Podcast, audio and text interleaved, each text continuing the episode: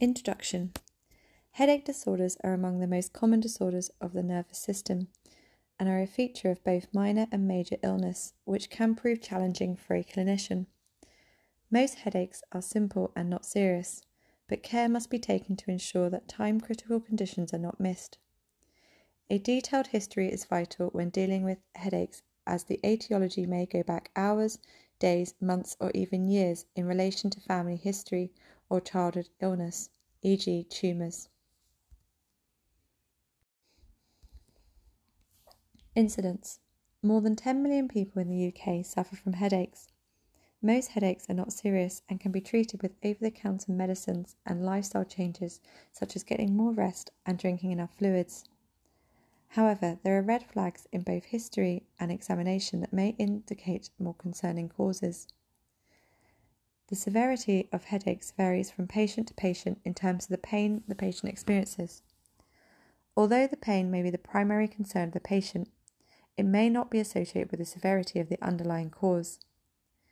The outcome for the patient presenting to the ambulance service for headache will be as varied as the cause of the headache.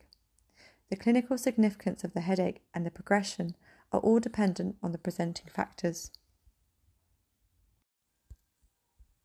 Red flag signs and symptoms.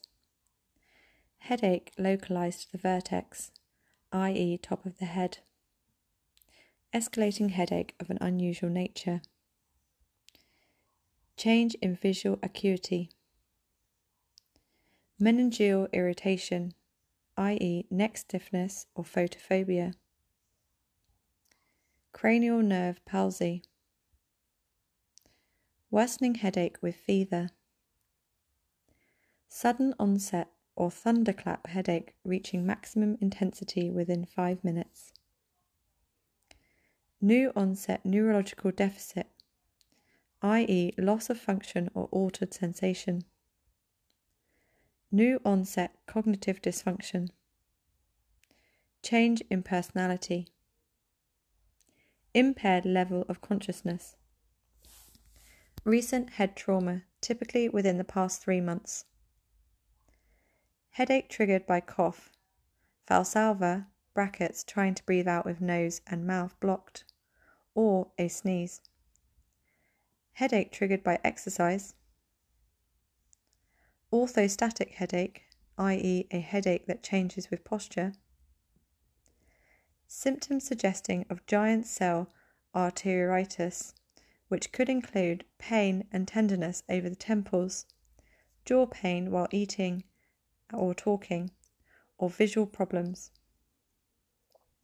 Symptoms and signs of acute narrow angle glaucoma, i.e., red eye, a substantial change in the characteristics of their headache, vomiting without other obvious cause, newly presenting ataxia, i.e., a neurological sign consisting of a lack of voluntary coordination of muscle movements any evidence of a rash.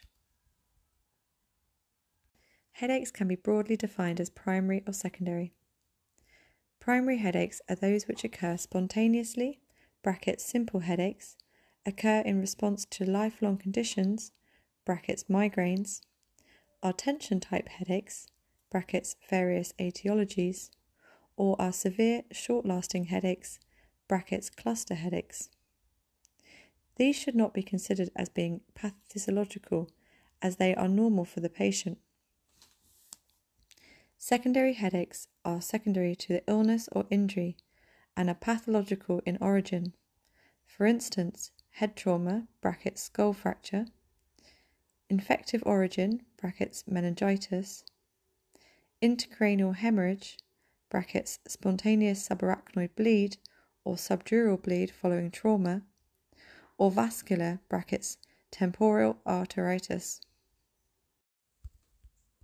Types of headache Migraine. A migraine is a severe headache felt as a throbbing pain that is usually unilateral and frontal, often accompanied by nausea and vomiting. Some people also have other symptoms, such as sensitivity to light. Migraine is a common health condition affecting about 15% of adults in the UK. There are several types of migraine. Migraine with aura. This has the presence of a warning sign, known as an aura, before the migraine begins. About a third of people with a migraine have this. Warning signs may include visual problems such as flashing lights, stiffness in the neck, shoulders, or limbs, or occasionally limb weakness or altered limb sensation. The migraine with aura may appear like a transient ischemic attack or stroke. Great care is needed to differentiate between these two diagnoses. If there's any doubt, treat this as a TIA or stroke. Migraine without aura. This is a headache without the signs and symptoms aforementioned. Migraine without headache, also known as a silent migraine. This is when an aura or other migraine symptoms are experienced in the absence of a headache.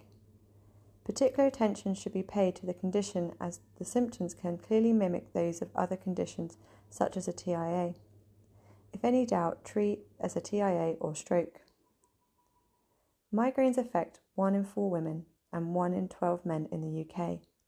Some women find that migraine attacks are more frequent around the time of their menstruation, although this association has not been proven. Migraines usually begin in young adults. About 9 in 10 have their first migraine before they are 40 years old, although it's possible for migraines to begin later in life. Everyone will experience migraines differently. Some people have attacks frequently, up to several times a week. Other people may have a migraine occasionally, and it's possible for years to pass between migraine attacks. Sometimes migraine attacks are associated with certain triggers, such as stress and certain foods. Tension type headaches. Tension type headaches are the most common type of headache and the ones we think of as normal, everyday headaches. Most people are likely to have experienced them at some point. Up to 70% of the whole population will experience a tension type headache during their lifetime. However, they are more prevalent up to the age of 30. Tension type headaches may feel like a constant ache that affects both sides of the head and is often frontal. Patients may also complain of their neck muscles tightening and a feeling of pressure behind the eyes.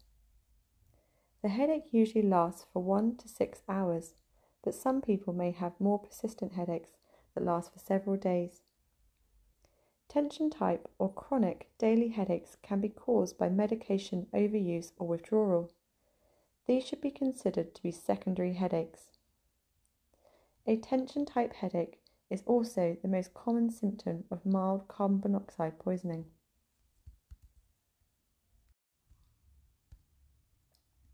Medication overuse headaches. Be alert to the possibility of medication overuse headaches in people whose headache developed or worsened while they were taking the following drugs for three months or more triptans, opioids, ergots, or a combination of analgesic medications on 10 days per month or more paracetamol, aspirin, or an NSAID, either alone or in any combination, on 15 days per month or more. The body gets used to the painkillers that are being taken. A rebound headache develops, particularly if patients have not taken a painkiller within a day or so of the last dose. Patients assume that they are suffering from a further tension headache or migraine and take a further dose of painkiller. When the effect of the painkiller wears off, Another rebound headache develops and the cycle continues. Patients may start to take painkillers every day as a prophylactic measure to prevent headaches, which can further compound the problem. Cluster headaches. Cluster headaches are excruciating attacks of pain in one side of the head, often felt behind the eye. Sufferers often call them suicidal headaches because they are so severe. Cluster headaches begin unexpectedly and they are much more painful than migraines or any other type of headache. They are called cluster headaches because sufferers usually get one to three of the attacks every day for several weeks or months before they subside. A pain free period will follow, which sometimes lasts months or years before the headaches attacks start again. Each cluster headache lasts between 15 minutes and 3 hours, but often less than 1 hour. They may start in the early hours of the morning and wake the person from sleep. Because of the intensity of the pain, some people will pace the room, rock, or may even bang their head against the wall out of frustration, restlessness, and despair. There are two types of cluster headaches. Episodic headache clusters are separated by headache free periods of one month or more. Chronic headache clusters are separated by headache free periods of less than one month or are not separated at all. About 10% of cluster headache cases are chronic. Cluster headaches are rare and affect around 1 in 1,000 people. Anyone can be affected, but approximately 80% of sufferers are male and most are smokers. It's not known the cause of cluster headaches, but they are more common in autumn and spring. In some people, an attack can tri- be triggered by drinking alcohol or an extreme increase in temperature, such as exercising in hot weather.